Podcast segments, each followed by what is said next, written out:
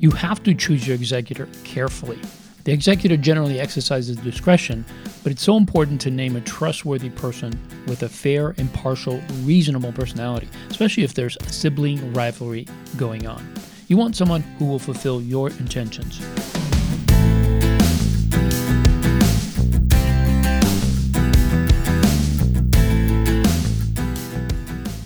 Welcome to Getting Money Right with David Thompson and Leo Sabo.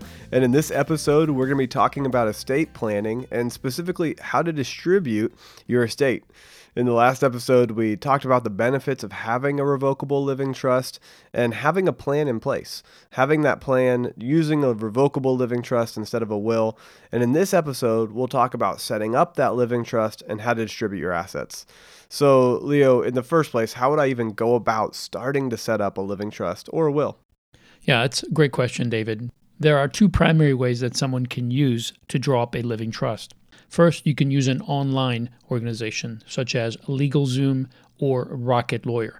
And the price is somewhere between $39.99 per document or per month, depending on whether you have a membership or you're just doing one document at a time, and as much as $300 to draw up a complete living trust. So the price is reasonable, but understand you're doing a lot of this on your own.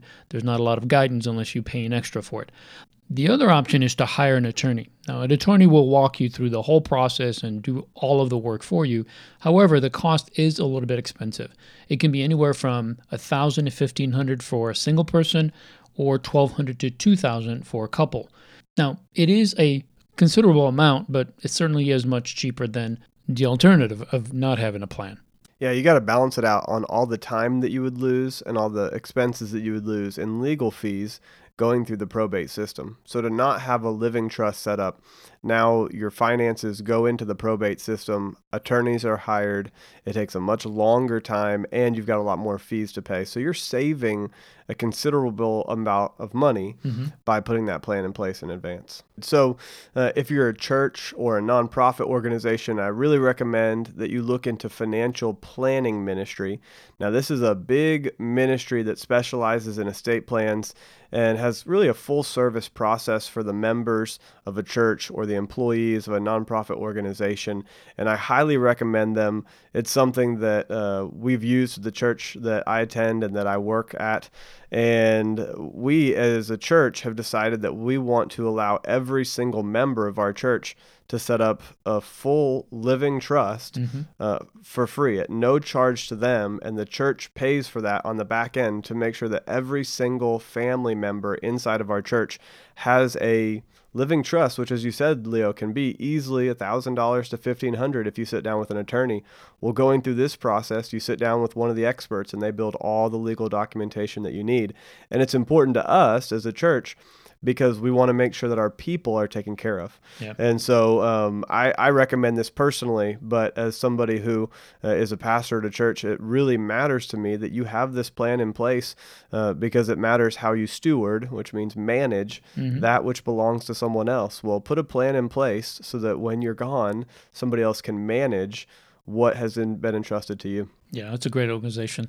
So, whichever you decide to use, uh, just make sure you do your homework. It's going to require a little bit of learning on your end. So, learn as much as you can about estate plans and educate yourself on the basics so you'll know which one is best for you. And you'll also understand the terminology if you do decide to either use one of these online options or go to an attorney and sit down with them and uh, have them uh, craft one out for you. So, Leo, what are some of the documents that I'll need to take care of? I noticed that you even said for $39.99 per document.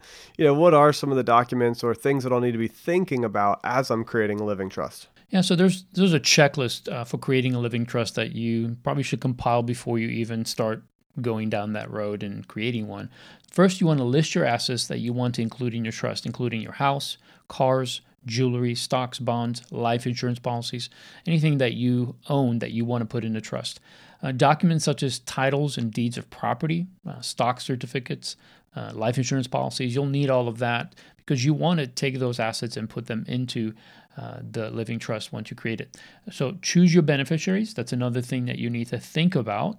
Now, if you're married, that'll be your spouse, obviously, but it also may be other members of your family that you want to uh, name at this time. Uh, for instance, let's say you had a previous marriage and you want to leave some of your assets to your children. You want to make sure that you are distributing them and assigning them to the way that you want. So choose your beneficiaries carefully. Uh, choose a successor or trustee and a secondary trustee because there's a chance that maybe they'll precede you and uh, you need to have more than one. I know that they'll ask for at least two in the documents that you fill in. Yeah, that's good. So you're looking at somebody to manage the trust itself.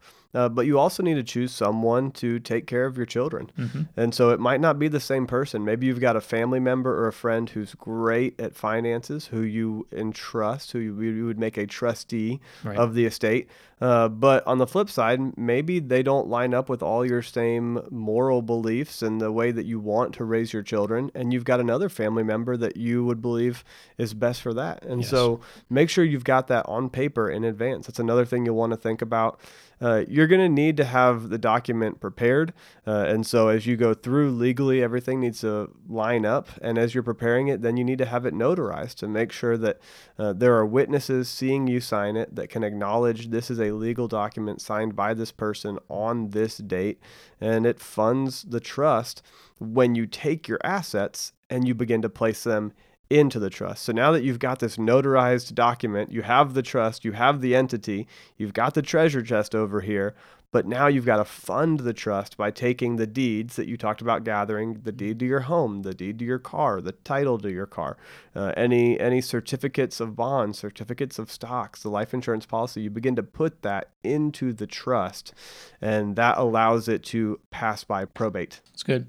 And the last thing I would say is store your trust in a safe place and uh, keep your trust up to date. Uh, there will be changes if you create this trust and you're in your 30s or 40s. There's a good chance that you'll make some changes and add some assets, hopefully, to your trust as you as you age. So keep it up to date. Make sure that you're looking at it at least once a year to make sure that everything lines up with what you have intended. Yeah, that's good. And another thing that you'll want to think about is your medical directive. Mm-hmm. This is how you're directing people to handle your medical situations if you're ever unable to handle them yourself uh, in any given situation. So, you know, there's a lot that could go into this. You don't need to spend a crazy amount of time on it, but you need to think about it.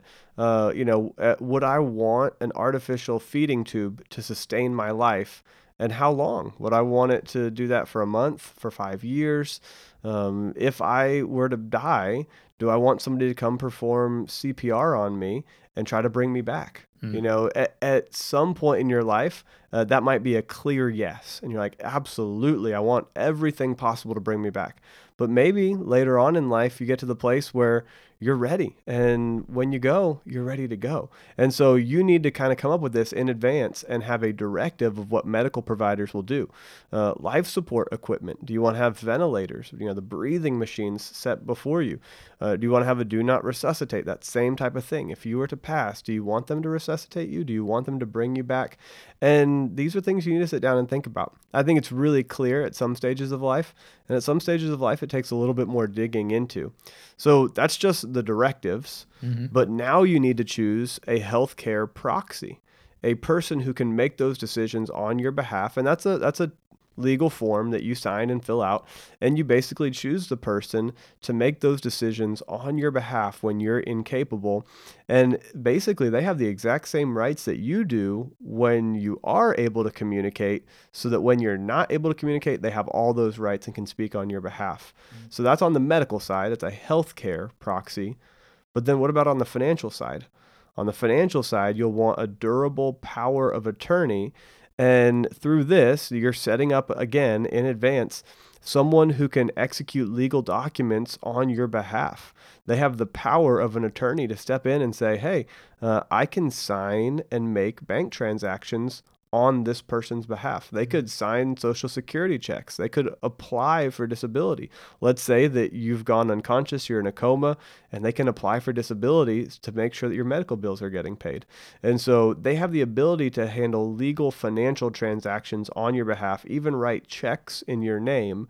So you want to choose somebody that is going to honor that responsibility and is good at handling finances. All right, well, Leo, let's talk a little bit about how to distribute your estate and, you know, creating your wishes in such a way that it takes care of your family, friends, those organizations that you care about. So, how would you start that process? First thing that you want to do is give away gifts while you're still alive. We talked about this in the last episode. Uh, remember, you're allowed to give up to $14,000 per year to as many individuals as you like. Couples can give 28,000 per year. That's a significant amount that you can pass on way before uh, you're looking at passing away. There's a large amount of money that you can give to your heirs over time if you pre plan and begin to do this. Also, if there's a specific item you want to give to loved ones, present them now. In other words, get them out of your estate. It can be really rewarding to see your prized possessions go to individuals who appreciate them. And depending on the size of your house, you may have thousands of them. Uh, you know, there's a, a, a lot of stuff that we accumulate over the years, and it's important that you look at those things and decide who gets them. I remember my wife's grandmother, every time she received a gift, this is an interesting story. She would receive a gift, she would appreciate it, but then she would put a, a little note on it and tape it to the backside or the bottom side of the item that she received. And if it was, I don't know, it could have been a tea set or any gift, and she would put who gave her that gift and what year. And her intention, a hope was that at the time of her death, she would give that gift back to the person that gave it to her. Wow, that's that cool. kind of interesting. Never so heard of that. when when she passed away, my wife received this uh, antique uh, tea set that she had bought. Now Natalie hadn't bought it for my for her grandmother, but it's one item that she wanted her to have. So there was surely a, a note with my wife's name in it, and she was able to get that, and it means a lot to her even to this day. So. Yeah. However, you decide to do it, it's important that you look at the things that you possess and especially those special items that you want your uh, daughters or your sons to have or your grandkids, and uh, make sure that you include those in. Make sure that you're including a document that says this is exactly what I want and, and who I want it to go to. Yeah, I don't think that we can overstate the importance of doing this while you're alive, while you're in relationship. Uh, imagine if you've got some relationships that need to be repaired. Well, this is a great way to do it. Take some of those things, some of those uh, physical objects that have emotions and memories tied to them, and go love on your family members. You know, go create new memories and say, I want to give this to you now because I care about you. And think about how much more beneficial that object may be in someone else's home than just sitting in your closet collecting dust. Mm-hmm. Uh, another thing to think about is there are things that you probably are really passionate about that you have collected and kept but other people in your family might not have that same passion. Yeah. And so you're the only one who really knows uh, what the value of those objects are and nobody else in your family might be able to manage them or if needed sell them for the value that they possess today mm. so use it as an opportunity to build relationship with your family uh, use this time as a way to bless your family by creating notes kind of like leo's wife's grandmother did put notes on there who you want it to go to or how valuable it is and let people know. Uh, this is a really good way. Start to clean up your attic a little bit. Start to clean up your garage a little bit and let people know this is what this is worth and this is why I'm giving it to you. Uh, it'll really share a lot of the heart uh, and it'll let people see a little bit into your life and it'll create relationships. Yeah, you can make a specific request in your will or in a letter of intent that specifically lines out what you want done. So you can be very detailed. It's not a it's not something that's difficult to do. And also think of your executor. Your executor has to look at all of your assets and then determine what they're worth. They may have to get some appraisers to come in and and find out what these items are worth so that they're not giving or selling a painting that's worth a lot of money. They're not giving it away uh, or valuing it wrong. And it's important to, to, to realize that you, you can also make it easier on your executor by doing some of this preliminary work and making sure that you're very clear on what you want and where you want those items to go. Yeah, and you're going to want to make sure that you have set aside some funds to pay the executor because mm-hmm. this person's now going to put in a ton of time setting up auctions, maybe doing your tax return, maybe handling the bank accounts, the closing and the liquidating of cash or the selling of property. You want to make sure that person's taken care of. So if you have a child or a friend that you think, hey, they're really responsible, I would love for them to handle this for me. Well, you better pay them handsomely. You know, mm. take care of that person. If that means that you need to leave more to one child versus another, in that one has the added responsibility of handling all of the paperwork, this this could easily be a hundred hours worth of labor. Oh yeah. And if you care about this person, pay them a hundred hours worth of labor. You know, pay them at a good rate. Pay them at a minimum their hourly working rate. But bless them. I mean, you know, they're they're about to handle your estate for you. Take care of them so they have added incentive to honor your requests. Yeah, that's great.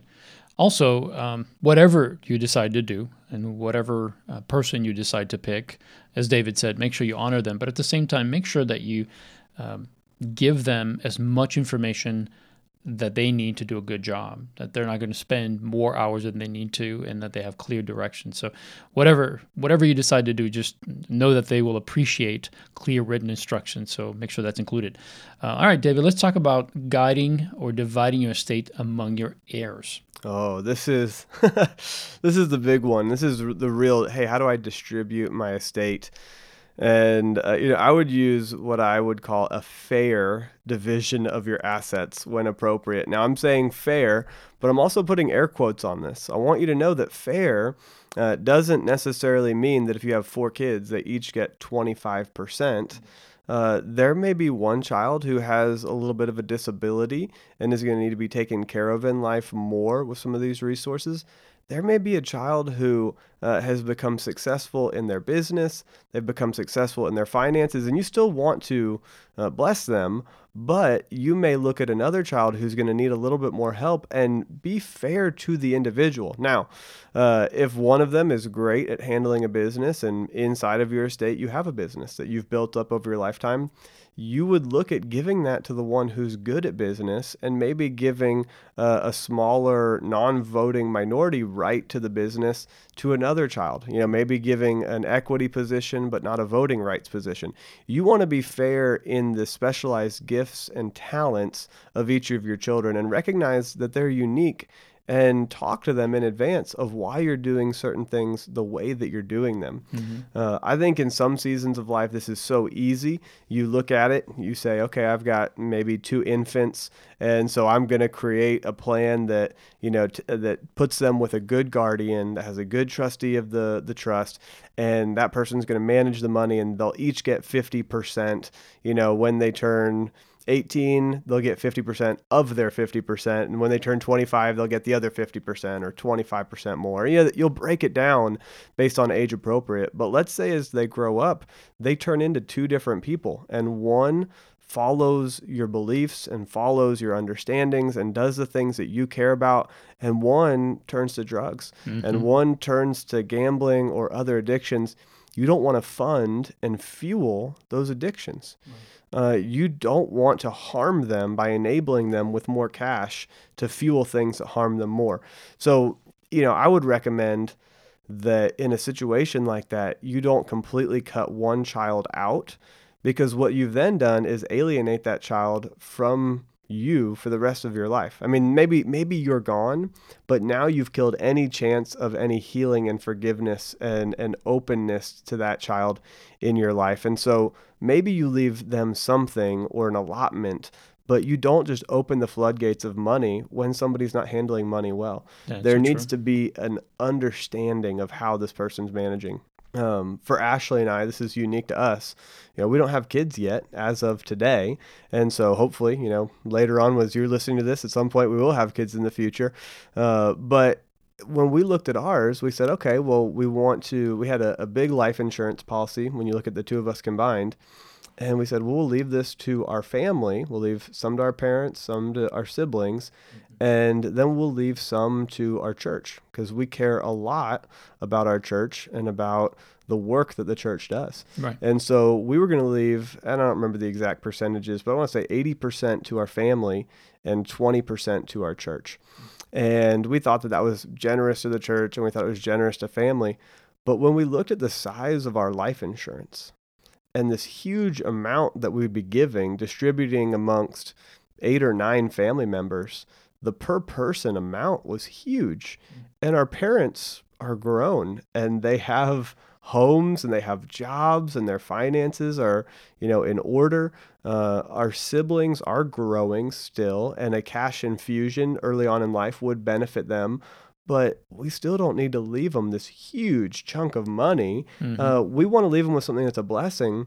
But when we looked at it, you know, from a from a biblical perspective, we looked at it from this idea that hey, we've been entrusted to manage this money, and our heart is to grow the church and grow um, biblically, serve other people, take the gospel to the world. And mm-hmm. so we said we want to actually take 80% or maybe it was 70% and put it into the church and then 30% would be distributed amongst our family members.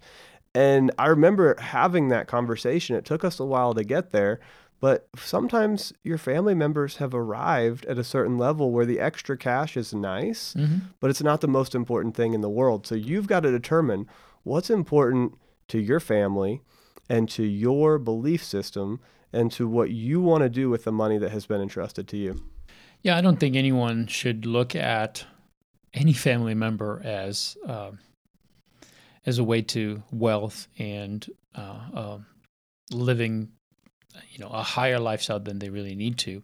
So that's really important for us as we look at creating estate plans, and because uh, as we talked about earlier, that an estate plan, a big portion of an estate plan is life insurance, and that life insurance can be very high depending on, you know, what you've chosen and leaving that money with people that are either not yet mature enough or have never quite fully have come to the point where they know how to manage money well. Knowing that if you're doing that wrong if you're giving it to them and they're not able to manage it well uh, that you're actually going to do more harm than good should really make you pause and think okay what is the best option here? Uh, I've had the uh, unfortunate opportunity of doing a, uh, a funeral for a gentleman a while back and that was the dynamic of this family. One of the sons had turned to drugs, uh, was not trustworthy, uh, had never kept a job. He was just, unfortunately, just never grew up. And the dad, as I was preparing, I met him before he passed away. Mm-hmm. And uh, the dad said to me, he says, as much as I would love to help my son, I know that if I give him money, it won't help him. And so I won't leave him anything. Mm. And it was, I understood the position. It was a hard position that he had to take. And I could see the pain that he was going through, knowing that he would leave and his son would probably, because he, he was mature in this way, that he was going to look at this and probably hate his father and his sisters um, because of this turn of events. And it played out exactly that way. But I do think that the man made the right decision. Uh, I think if he would have left the money, he would have blown it and probably got into more trouble than he already was. So it's a difficult decision to make, but I think it's a. I'm glad you mentioned it and you talked about it, David, because it is something that, as people that we've been trusted with wealth, we need to figure out how do we distribute that so that the people that we leave it to are going to be blessed and put in a better position rather than harmed. And uh, that's that's a it's a big weight to carry, but one that we need to rise up to and make sure that we do the right thing. Yeah, I don't know um, who said this, and I, I think I think I have it off the top of my head, but you know, they said I want to leave my kids enough that they can do anything, but I don't want to leave them so much that they can do nothing. Yeah. I think it might have been Warren Buffett. That's what I was saying. I think it's yeah, Warren Buffett. And so. and you know, Warren Buffett is a multi multi multi billionaire mm-hmm. and he wants to leave his kids enough to where they can do anything. Hey, you want to be the world's best violin player? Go to take all the violin classes you want. You know, whatever the the situation is. You want to be the world's best artist, you want to be the world's best whatever. But but enough that you can go do that but not to where you can just sit back and have money pour in every month for the rest of your life and do nothing. And you know, part of what fulfills us in life is work and the meaning and mm-hmm. the purpose and the relationships that we get from the work we're doing. And you know, I think we should all be looking for meaningful work, uh, and that you should be looking for work that matters in the moment to bring in income, but then over time be looking for work that really fulfills you. But if you have all the money in the world, then you lose some of the incentive. And incentive is so important. If you lose the incentive to work, you lose the incentive to thrive, you lose the incentive to find joy in the everyday, small luxuries versus just being completely surrounded by luxury. Um, that's not to say luxury is a bad thing, but just that that desire to learn and grow and develop. If you lose that because you have a ton of money, then I think that that child has been harmed by their parents. So I love that Warren Buffett says that. You know, yeah, yeah, it's great. So another thing that you can do is ask your heirs if they want sentimental gifts. Um, you know, something small like a, a teacup uh, might not have much monetary value, but uh, it can be something that maybe a daughter uh, finds as a favorite item from childhood. So uh, she might resent you if you don't give it to her. So why not have those conversations before you pass? Why not ask them what is it that uh, they like that you possess that uh, they find valuable and they would love to have once you pass away. It would be a gift that would remind them of you. So just think about those things and have that conversation and uh, then put it in your trust. Yeah, and this all just comes back to setting those expectations in advance. Sitting down and discussing with your family, here's the plan. And as you do that, say, I love you. And just keep saying it. I love you, and I want to make sure that everything that I have is distributed well and that it's a blessing to the family. So, uh, your heirs, they might be expecting a certain inheritance. Maybe they're even planning on it. Mm-hmm. And if you never talk to them, they'll never know what to expect. So, you want to let them know how much they can expect. Um, let them let them have a basic understanding of, hey, you know, my lifespan is another 20 years. So, you could expect all you want, but it's not coming for a long time. I mean, you know, and it may not be fun. what you think it is. and it may not be what you think it is. I mean, that's okay. At the end of the day, um, know, this money is meant to take care of you. Right. Uh, in your old age. And so if you have a retirement fund and it grows to even multi-million dollars, but then you do end up needing to use assisted facilities so that you can continue to live another 10 or 20 years. You need to have uh, in home care or you need to pay for uh, even a, a facility that you live in. That's okay. You don't need to feel bad about not leaving a big inheritance. The most important inheritance that you can leave is the character and integrity and the ability to make wise choices and, and, and pouring that, instilling that into your children. That's the best thing that you can leave behind. So you don't need to feel bad if you don't leave a big financial inheritance. I do think there's value in it. I do think it can be a really good thing. But, you know, there's millions of people that die every year that are penniless and don't leave anything behind and we're not walking around, you know, thinking of all of those people all the time. So if you end up in that category, nobody's mad at you, um, you know, but set the expectation up front because if you don't set the expectation, hey, I only have a hundred thousand dollars left in my account and I'm planning to live on this for the next couple of years. Well, then the kids can know. Well, we shouldn't be expecting too much. In fact, we might need to end up helping mom and dad versus expecting something from mom and dad. Yeah. And that's important to set those expectations up front. Yeah, I think the worst thing that you can do is to blindside someone after your death. I mean, just make sure that you're communicating everything so that they're one not expecting something that you can't provide uh, or that they're planning on something uh, that's much larger than than you're able to give and now they're in a situation where they weren't responsible because they were hoping or waiting for you to provide the shortage that they they weren't able to do themselves. So I think it's important to have open communications. Uh, and as your parents age, if you're the daughter or the son, if your parents age, engage them in these conversations, not for the purpose of hinting or, or finding out what they're worth, but just to make sure that they're okay. And then if something's left, you have that opportunity to talk with them and make sure that they are doing uh, what's best for them first, and then uh, that their wishes for blessing their children as they as they pass uh, is realized. Yeah, that's really great. Um, later on in November of this year, uh, my church is putting on a huge legacy conference. And this conference is something that I said this is a great opportunity for me to invite my parents mm. and my parents in law, invite the in laws and my parents to this conference to create the opportunity for conversation. Yeah. To say, hey, look, let's go learn about this together and then let's have some family discussions afterwards. What a great opportunity. Look for things like that in your area where you can sit down as a family. Maybe you print off something from online and you say, you know, family discussion around estate planning and pull some questions and sit down and have that conversation.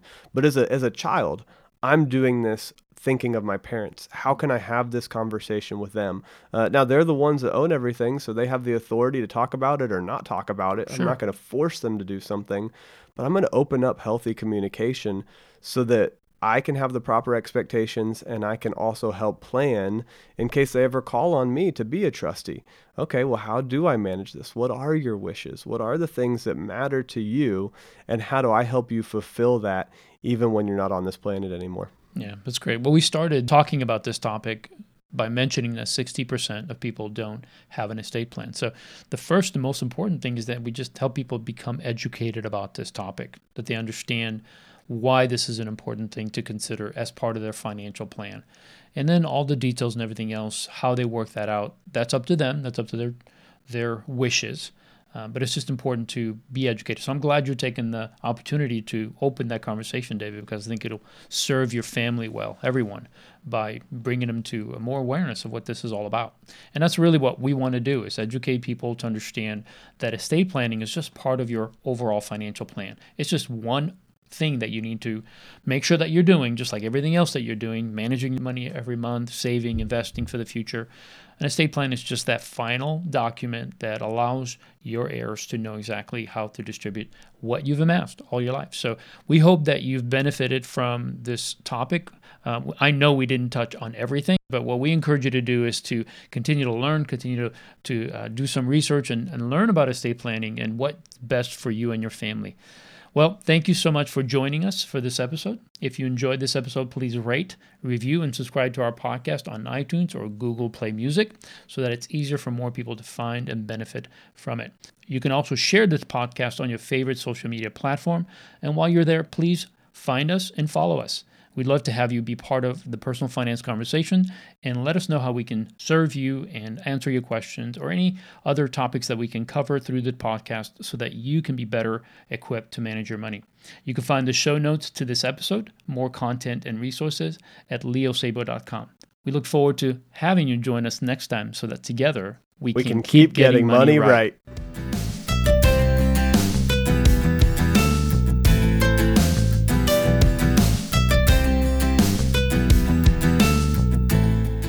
Ask your heirs if they want something specific. I'm talking about sentimental gifts, something small like a teacup or a book collection, something that maybe really matters to one child because it's tied to a memory that wouldn't matter as much to the other children.